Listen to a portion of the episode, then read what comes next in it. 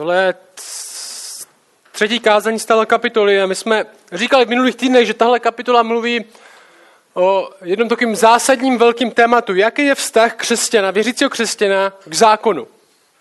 No, k zákonu, který říká, jak máme vypadat, co máme dělat, jaký je vztah křesťana k tomuhle zákonu a proč jako křesťani, i když jsme křesťani, tak proč pořád máme problém s tím zákon dodržovat, proč, neboli proč pořád řešíme.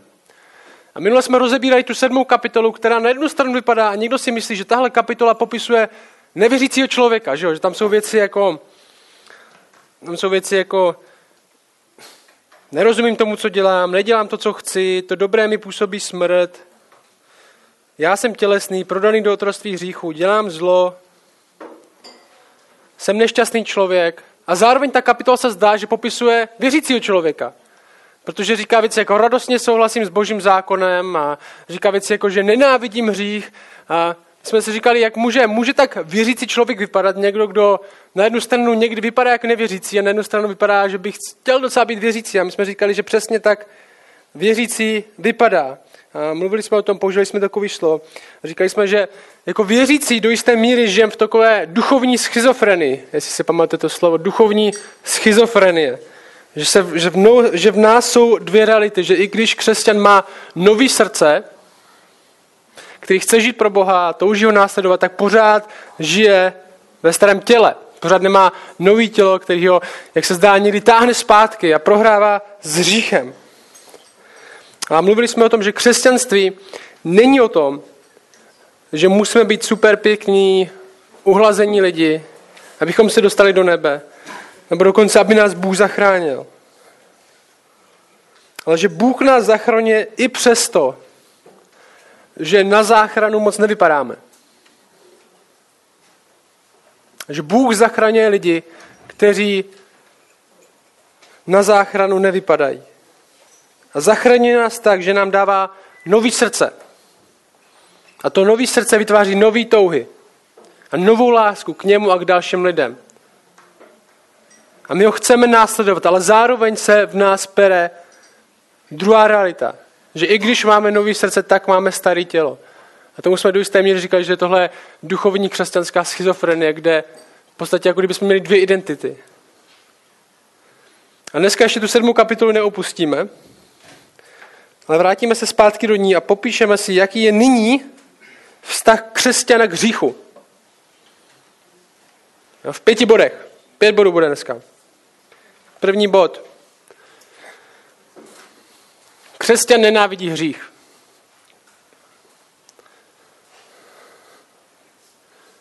A my tady říkáme často, my jako křesťani věříme, že naše křesťanství, které máme, není jenom filozofie, kterou máme v hlavě, není to jenom, že jsme se naučili nějaký soubor pravidel, není to jenom to, že jsme se naučili nějaký nový směr života, ale že to, co jako křesťani máme a co nás dělá křesťan, je, že máme novou lásku v srdci.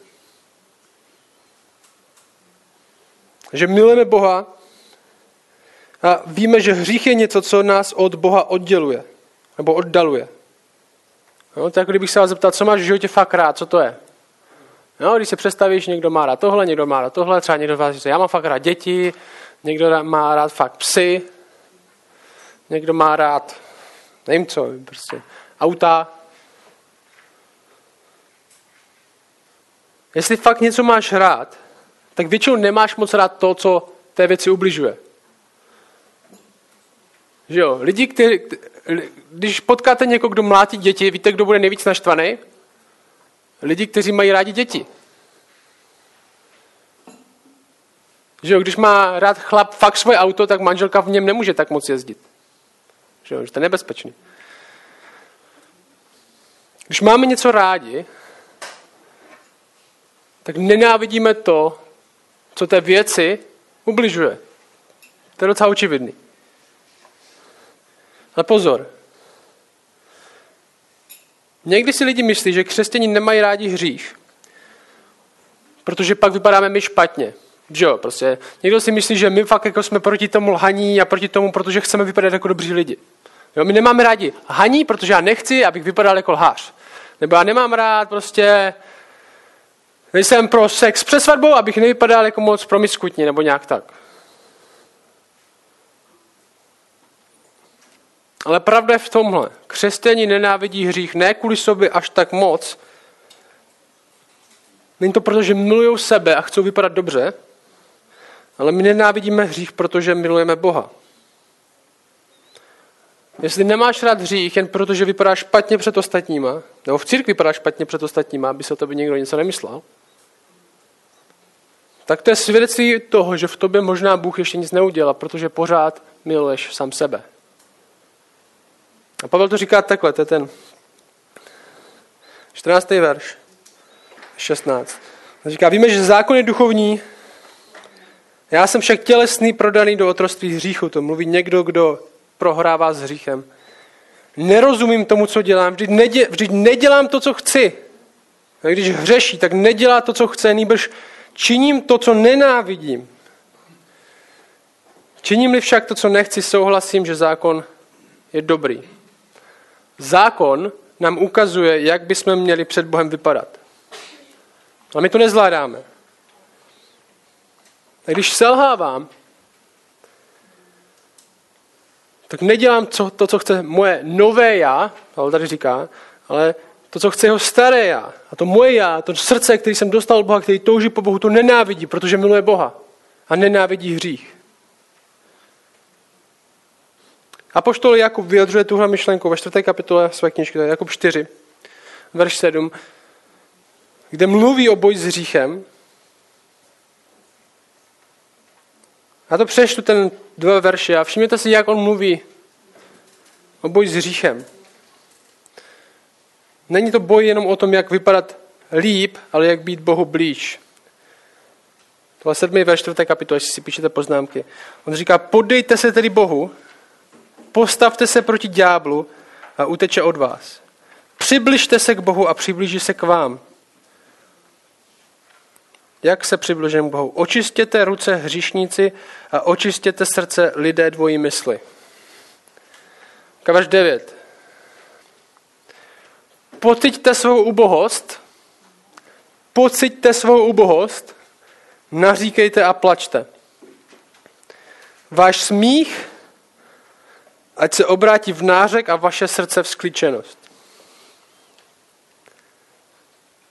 A co tím říkám? Mějte slzy nad svým hříchem. Mějte slzy nad svým hříchem. Nevím, kdy naposled jste měli slzy vy nad svým hříchem.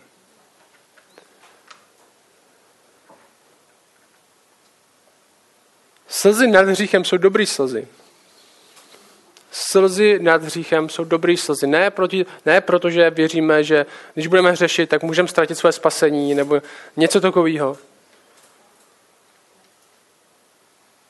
Ale kvůli tomu, co hřích reálně dělá. My se modlíme za slzy, abychom reálně pocítili svoji ubohost. Aby jsme nežili ve falešné představě, že ubozí nejsme. Že v dnešní kultuře, kde ty nic za nic nemůžeš, ty jsi oběť nějakého systému. Jestli jsi ženská, tak je to kvůli těm chlapům, kteří nad tebou mají nadvládu. Jestli jsi prostě, jestli ti nejde ve škole, tak je to kvůli rodičům. Jestli ti nejde tohle, tak je to zase něčí jiná chyba.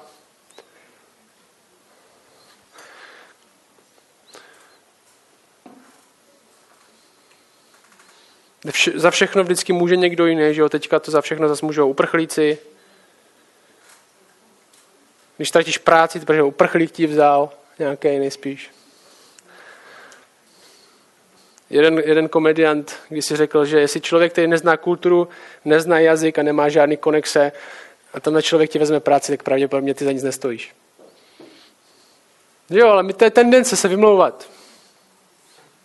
Kultura nás tom podporuje. Ty za nic nemůžeš. My se modlíme za slzy, abychom reálně pocítili svoji ubohost, aby jsme nežili ve falešné představě, že ubozí nejsme.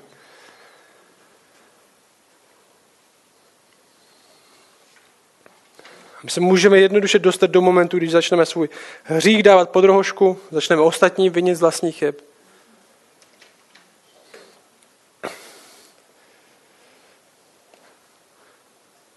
Křesťan nenávidí hřích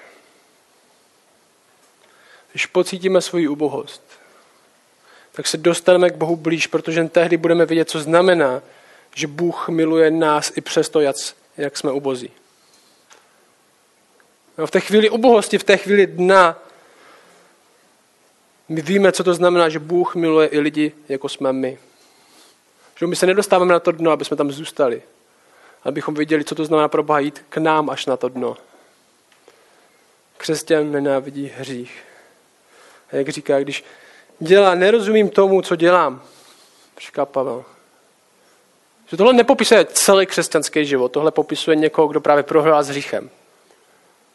Nerozumím tomu, co dělám, že nedělám to, co chci, nebo činím to, co nenávidím. Druhý bod. Křesťan není hříšník. Možná zní divně. Co tím myslím je tohle. Nemyslím tím, že křesťan je někdo, kdo už nehřeší. Jo, očividně. Ani tím nemyslím, že tady na zemi můžeme dosáhnout nějakého stavu dokonalosti, kdy už nehřešíme a od všeho jsme osvobození. To tím nemyslím. Co tím myslím je tohle. Hřích už neurčuje naši identitu před Bohem. Už neříká, kdo jsme, jestli jsme věřící. Všichni lidi, jak jsme tady, tak budeme stát před Bohem. Ty, já, všichni budeme stát před Bohem. Jo, nejen křesťani. Nebo nejen nevěřící. Všichni z nás, jak jsme tady, tak budeme stát před Bohem. Ty, já, ty, ty a ty. Všichni. A Bible říká, že na všechny se bude Bůh dívat skrze jednu nebo druhou věc. Bible říká, že na jedny se Bůh bude dívat skrze zákon. No, že vedle tebe, jak tam stojíš, tak vedle tebe postaví svůj zákon, jak by si měl vypadat. Jak boží zákon, tvoje vlastní svědomí, tohle postaví vedle tebe. A to budou tvoji obhájci. A nikdo nechce mít takový obhájce. Protože nikdo tak nevypadá, nikdo nesplňuje podmínky. A dostane, co si spravedlivě zaslouží podle zákona, vlastního svědomí. A tenhle zákon určuje identitu toho, kdo ti lidi jsou. Ten zákon říká, ty jsi hříšník, protože nevypadáš tak, jak máš vypadat. A na druhé straně se bude Bůh dívat na lidi skrze Krista na kříži. Takhle si měl vypadat. Tohle si měl zasloužit. Ale on to vzal za tebe. I když nesplňuješ podmínky, tak on je plní za tebe. On je tvůj obhájce. On určuje to, kdo jsi teď. Ne zákon, který říká, že jsi hříšník, ale Kristus, který říká, že jsi svatý v něm. I když tak nevypadáš, tak on tak vypadá za tebe. Ne protože by si byl svatoušek, ale protože jsi svatý v něm a někdy mimo něj. A křesťani jsou lidi, kteří doufají, že se Bůh na ně bude dívat skrze Krista, ne skrze zákon. Křesťani nejsou lidi, kteří tady doufají, že dosáhnou nějaké dokonalosti a až se dostanou do nebe, tak Bůh vedle nich postaví zákon, řekne, všechno si splnil, všechno se, ve všem se spolepšil a co si pokazil, tak to si, to si oddělal na zpátek. Nekřesení ví, že i když tady budou žít jakkoliv a měli by stát vedle zákona, byli by, měli by být souzeni podle zákona, tak nemají šanci jako všichni ostatní. Protože na, proto naše naděje není v nás. Křesťané jsou lidi, kteří mají naději v tom, že tomu říkáme, že máme víru v Krista samotného, že skrze Krista budeme souzeni. A naše naděje ne, není spravedlnost, ale milost.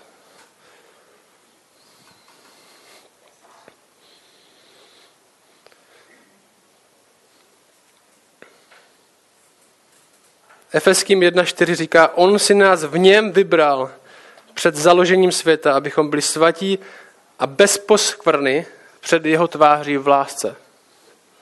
Přemýšlej to.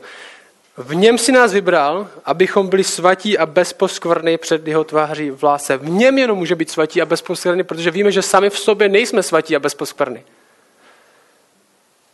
Když nás podle zaslíbení své vůle předurčil sobě k synoství skrze Ježíše Krista ke chvále slávy jeho milosti, kterou nás obdařil jak? Ve svém milovaném synu.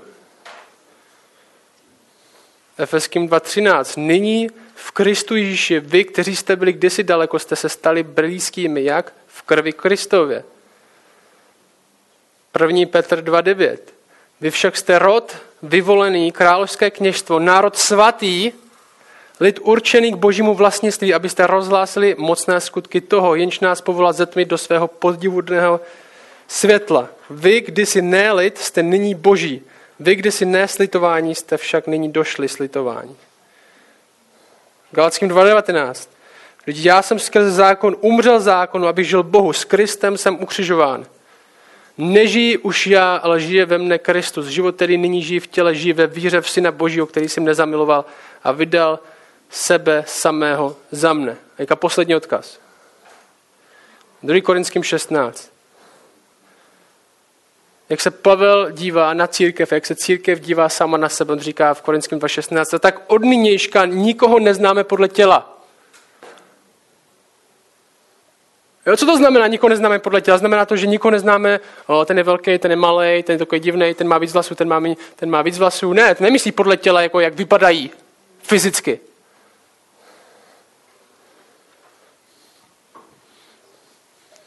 A tak od dneška nikoho neznáme podle těla, ačkoliv jsme i znali Krista podle těla. Nyní ho již takto neznáme. Proto je kdo v Kristu, si věřící, je nové stvoření. Staré věci pominuli, hle, je tu všechno nové. A Pavel v boji s hříchem to říká v následujícím textu, v tom našem takhle. Když bojuje s hříchem, tak říká v verš 17, když prohrává, a pak již to nekonám já sám. Nýbrž hřích, který ve mně přebývá.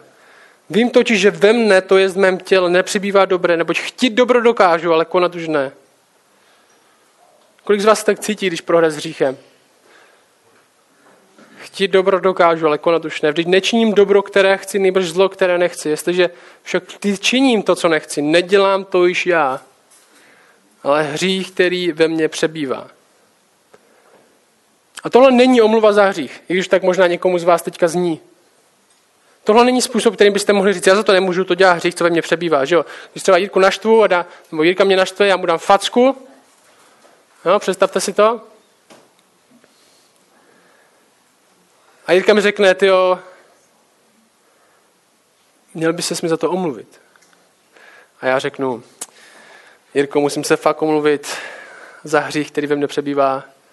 Já jsem se mu snažil domluvit, ale on to udělal i tak. Takže omlouvám se hřích, který ve mně přebývá. Já za to nemůžu.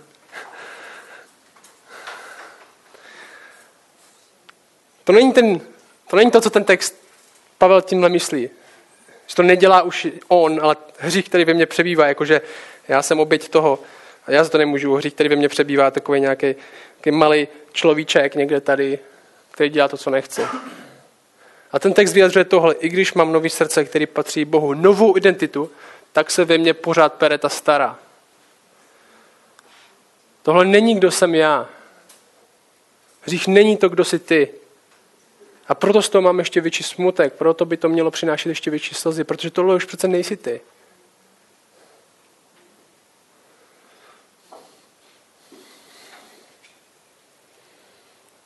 Třetí bod. Křesťan touží následovat Boha. To je další známka křesťana, protože křesťan má tuhle schizofrenii, tak probíhá boj ale křesťan, pravý křesťan chce ze srdce následovat Boha. Ne protože mu to rodiče řekli, ne kvůli kamarádům, ne protože to je dobrý koníček, ne protože v církvi je to, se cítí příjemně. Ale protože prostě ví, že to je pravda. Pavel říká ještě 22, 7, 22. Podle vnitřního člověka radostně souhlasím se zákonem božím. Jo, tři věci. Podle vnitřního člověka, v srdci. Radostně, ne tak jako jo, asi je to pravda. Ne, radostně, já to chci ze všeho nejvíc. Se zákonem božím, s tím, co Bůh chce. Když Bůh zaslibuje ve starém zákoně, co udělá se svým lidem, až se Kristus ukáže, tak používá přesně tenhle, tenhle slovník. Tohle Ezekiel 36, 25, on říká, když si vytvoříš sobě nový lid, tak se stane tohle. Pokropím vás čistou vodou a budete čistí. Očistím vás od všech vašich nečistot a od všech vašich bůžků dám vám nové srdce a nového ducha dám do vašeho nitra. Odstraním srdce kamenné z vašeho těla a dám vám srdce masité, svého ducha dám do vašeho nitra a způsobím, že budete žít podle mých ustanovení a má nařízení budete zachovávat a plnit. Ten text neznamená, že budeme dokonalí hned. I když i tohle má své naplnění v budoucnosti, že budeme dokonalí v tomhle smyslu. Ale znamená to tohle. Budeme žít podle božího zákona ze srdce. Ne z něčeho jiného. Naše nový srdce bude zdrojem touhy žít podle božího zákona a pro něj. A my jsme říkali minule, že to znamená, že náš křesťanský život a náš křesťanský boj, o to, co bojujeme spolu dnes, o to, co budeme bojovat v týdnu, když nebudeme v církvi, je o tomhle, je poslouchat a sytit naše srdce, který vede ke Kristu a umrtovat naše tělo, který vede od něj. Že náš křesťanský boj je v tom sytit naše srdce, že to, to je to, co neustále Bible říká, přemýšlejte o tom, co je nahoře, přemýšlejte, co je o tom ušlechtile. Tam, kde Kristus sedí po boží pravici, o tom přemýšlejte. Oblečte si nového člověka. Náš úkol je sytit naše srdce, který touží po Bohu věcma, který budou naše srdce sytit a vzdalovat se věcí, které sytí jen naše tělo. Za pět kapitol Pavel řekne přesně tohle, tohle Římanům 12.2. Nepři, nepřipodobníte se tomuto věku, Nebož proměňujte se obnovou své mysli, abyste mohli zkoumat, co je boží vůle, co je dobré, přijatelné a dokonalé. Proměňujte se obnovou své mysli. Nechte se proměňovat vnitřním člověkem. To nám docela jasně říká, že to je proces, kde bojujeme proti tomu, jak nám říká svět, že bychom měli vypadat. A snažíme se cítit to, jak nám říká naše nové srdce, že bychom měli vypadat. Čtvrtý bod.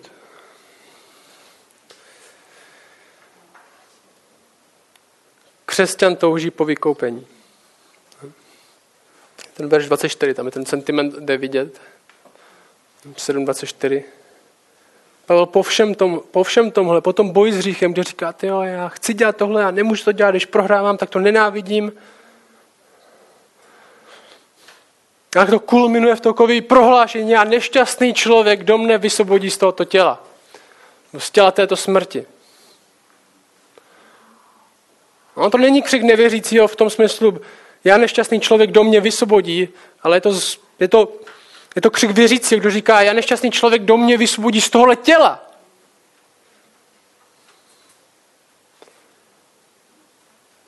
Je to ta úbohost, co bychom měli cítit. Protože jsme si vědomi, jak slabý je naše tělo, že i když chceme konat dobro, tak je zlo vždycky při nás.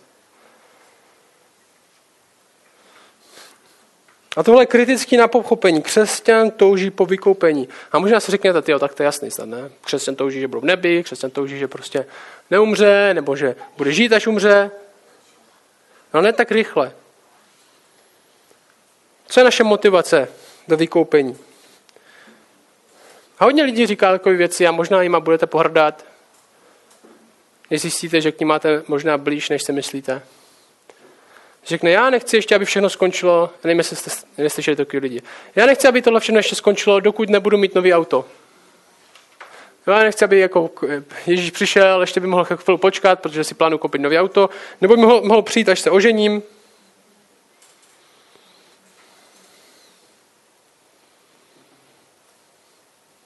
A možná vás napadl někdo, kdo vám tohle říkal.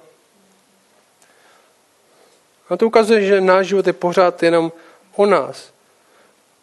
Ale stejně tak někteří z vás toužíte až před vykoupení, abyste měli už konečně klid. Abyste viděli své příbuzný, abyste mohli hrát fotbal někde v nebi, nebo abyste nemuseli platit daně už. Ta motivace je pořád stejná já, ale všimněte si, toho, všimněte si tohohle. Křesťan touží po vykoupení a vysvobození z těla, protože ho to plně ospodí k tomu, aby pro Boha mohl věčně žít. Že to je křesťanská toho po vykoupení, tady tahle, ne nekřesťanská toho po záchraně, ale křesťanská toho po vykoupení je, kdo mě vysvobodí z tohohle těla, který mě pořád vede k tomu, abych hřešil proti Bohu. Protože naše motivace křesťanská je Bůh. Já chci plně žít pro něj. Chci plně žít pro něj. Že jako křesťani naše srdce se mění k tomu, aby jsme viděli, že on je ten nejlepší. Je lepší než tvoje auto, je lepší než tvoje manželka nebo manžel, je lepší než tady tohle. A my chceme plně žít pro něj, ale vidíme, že tahle realita v nás, ta duchovní schizofrenie, kterou prožíváme, ten boj, který pořád bojujeme, ty touhy, které se v nás perou, nás vedou od něj dál. Já nešťastný člověk, do mě vysvobodí z tohohle těla.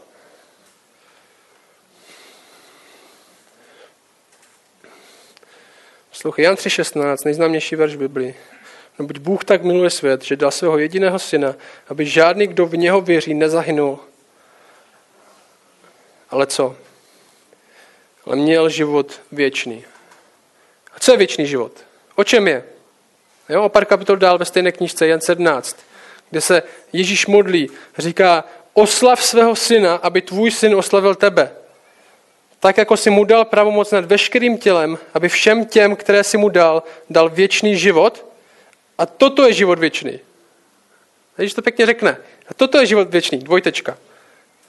Aby poznávali tebe, jediného pravého Boha a to, kterého si poslal Ježíše Krista. A to je docela jasný, ne? O čem je život věčný? Tak, aby si poznával věčně to, kdo je Bůh a kdo je Kristus sám. O tom je tvůj věčný život. Proto toužíme, kdo mě vysvobodí z tohohle těla, který mě vede od poznání tady tohohle.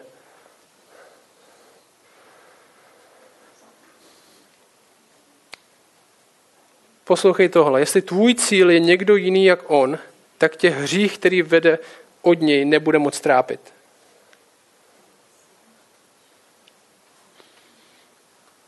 Jestli je tvůj cíl v životě někdo jiný jak Bůh, pak tě hřích, který tě vede od něj, nebude moc trápit.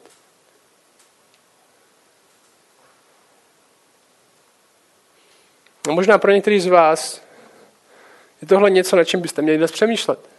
Proč vás netrápí tak hřích, ve kterým jste, možná někteří z vás už nějakou dobu, ostatní o tom neví.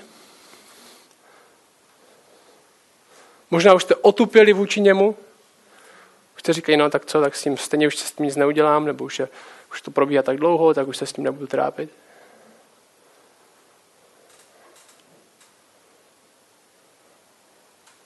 Možná je to něco, co vás trápí, ale nechcete to říct ostatním lidem, protože byste ztratili cokoliv, co si myslíte, že byste ztratili, nějaká prestiž nebo postavení nebo něco.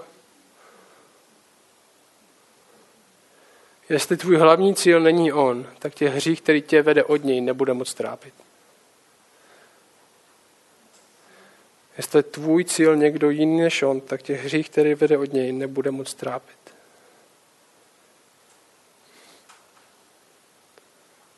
Ta devastující věc, ten účinek hříchu není to, že vypadáme hůř, ale že Bůh je dál. My cítíme ubohost toho hříchu, protože milujeme jeho, ne sebe. A my toužíme po vykoupení kvůli němu. A to neznamená, že my z toho nic nebudeme mít. My věříme, že naopak, že to, protože toužíme po Bohu, on je ten nejlepší. Že v něm budeme mít skutečnou radost a naplnění, že jo. Když se osvobodíme sami od sebe, že jo. Westminsterský katechismus, jo. 17. století. Co je cíl člověka? Boha oslavovat a věčně se z něj radovat. Co je hlavní cíl a smysl člověka? Boha oslavovat a věčně se z něj radovat. Křesťan touží po vykoupení, protože bude moc poznávat Boha věčně, protože to je věčný život. Křesťan touží po vykoupení. Poslední bod. Křesťan ví, kde vykoupení hledat. Poslední bod. Naše duchovní schizofrenie a boj s hříchem, který nás často vede do úzkosti,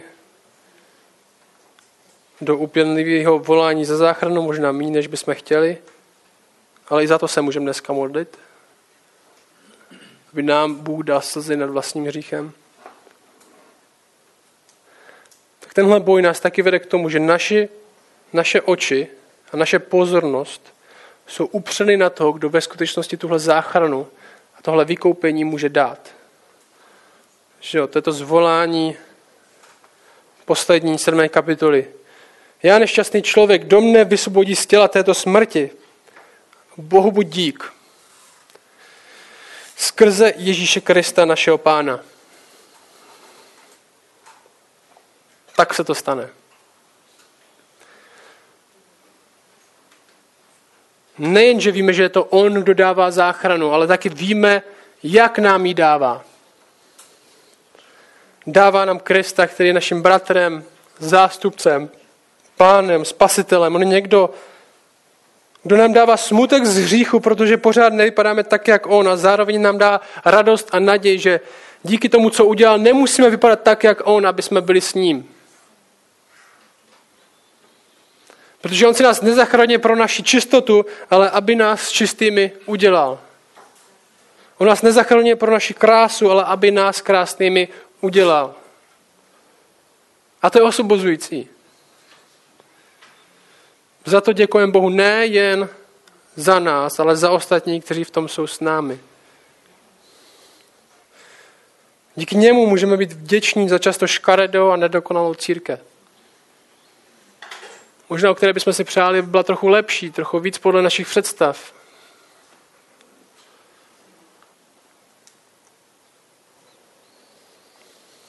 Jedna Pavlova modlitba, která to vyjadřuje tady tuhle myšlenku krásně v Koloském, v první kapitole. Můžete tam klidně otočit, je to šest veršů.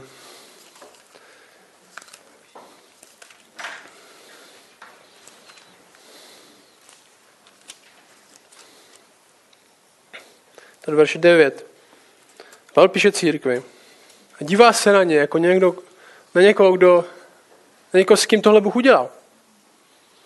Koho Bůh zachraňuje ne, protože prají nádherně, ale proto, aby je nádhernými udělal, ne, protože jsou dokonalí, ale aby je dokonalýma udělal, ne, protože jsou úplně zachránitelní, ale protože jsou nezachránitelní. Nikdo by je nezachránil, není nic v nich, nic, co by si záchranu zasloužilo. A Pavel říká tohle.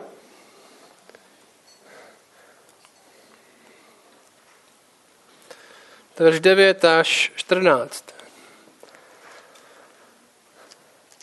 Zkus si představit, že tohle říká o Šumperku. O tobě. Proto i my od toho dne, když jsme to uslyšeli, že jste věřící, nepřestáváme se za vás modlit a vyprošovat, abyste byli naplněni poznáním jeho vůle ve veškeré moudrosti a duchovním pochopení, abyste vedli život hodný pána a ve všem se mu líbili, abyste nesli ovoce v každém dobrém skutku a rostli v poznání Boha.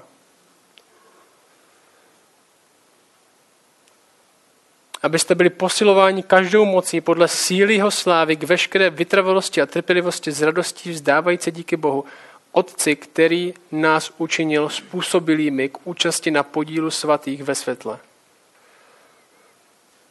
On nás vysvobodil z pravomoci temnoty a přenesl do království syna své lásky, v němž máme skrze jeho krev vykoupení a odpuštění hříchu.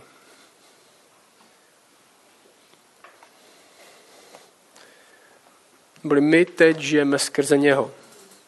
Práci, ve škole, v denním životě všechny věci zkoumáme skrze něho. Přijetí už nepotřebuju, protože přijetí mám. Vlastně jak finance. Finance už nemusí používat mě, já můžu používat je. Zneužívat mě. Všechno. Vlastně jak zaslíbení slávy, už nemusím hledat v tom, že vyhraju superstar, nebo že si o mě lidi budou myslet, jak jsem dokonalý. Zaslíbení slávy mám v tom, že budu sdílet to, co sdílí Kristus s ním. On je chlouba mého života. Že já mám Krista, je hymna duchovního schizofrenika.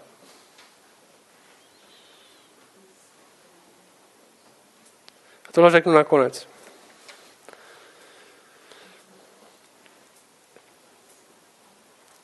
Všem nám, kteří jsme nedokonalí, kteří žijeme v tomhle světě, tohle pro nás, tohle Korinským 1.30.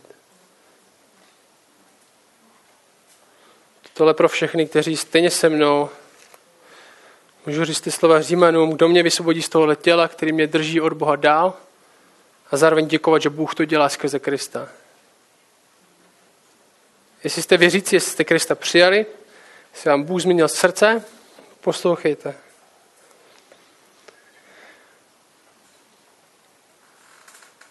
První Korinský na 30. Vy však, na rozdíl od ostatních, vy však jste z něho, vy však jste z něho v Kristu Ježíši. Jenž se nám stal moudrostí od Boha, spravedlností, posvěcením i vykoupením. Boli celým životem se nám stal. Skrze něho rozsuzujeme věci světa. Skrze něho vidíme, jak spravedlnost ve skutečnosti vypadá a jaký můžeme mít i přesto, že spravedliví nejsme. On se nám stal posvěcením, neboli on nás dělá čistějším a čistějším. On se nám stává i vykoupením, neboli on je naší záchranou, ne my sami. Vy však jste z něho v Kristu Ježíši, jen se nám stal moudrostí od Boha, spravedlností, posvěcením i vykoupením. Aby se stalo tak, jak je napsáno, kdo se chlubí, ať se chlubí v pánu.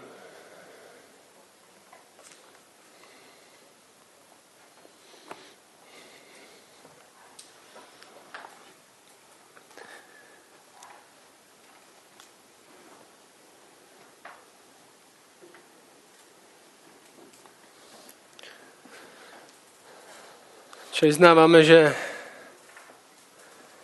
že bojujeme, vyznáváme, že nemáme dostatečně slas pro hřích, že dostatečně necítíme svoji ubohost a proto dostatečně nevidíme krásu toho, co si udělal. Já tě prosím, abys nás tohle vytvářel. Ne, aby jsme, aby jsme se tvářili jako ubožáci, ale aby jsme se tvářili neskutečně radostně, protože i když víme to, jakcí jsme ubožáci, tak vidíme, jak ty jsi dobrý Bůh a jak zacházíš s ubožákama, jako jsme my. A prosím tě, aby náš křesťanský boj, ta naše duchovní schizofrenie, kterou prožíváme, aby byla hnaná tím, že to, co milujeme, si ty. A proto nenávidíme hřích, který nás vede od tebe. Prosím tě, abys nás tady na zemi a v Šumperku a na kostelinek, abys nás připravil na tenhle věčný život, který je opoznání tebe, aby si to držel na našich skupinkách, držel na našem nedělním schromáždění, aby poznání tebe byla priorita. Prosím tě, ukazuj nám konkrétně, každému z nás, na místa v našem životě, věci v našem životě, který držíme a který sytí naše tělo víc než naše srdce. A který vedou od tebe na místo, aby vedli k tobě. Amen.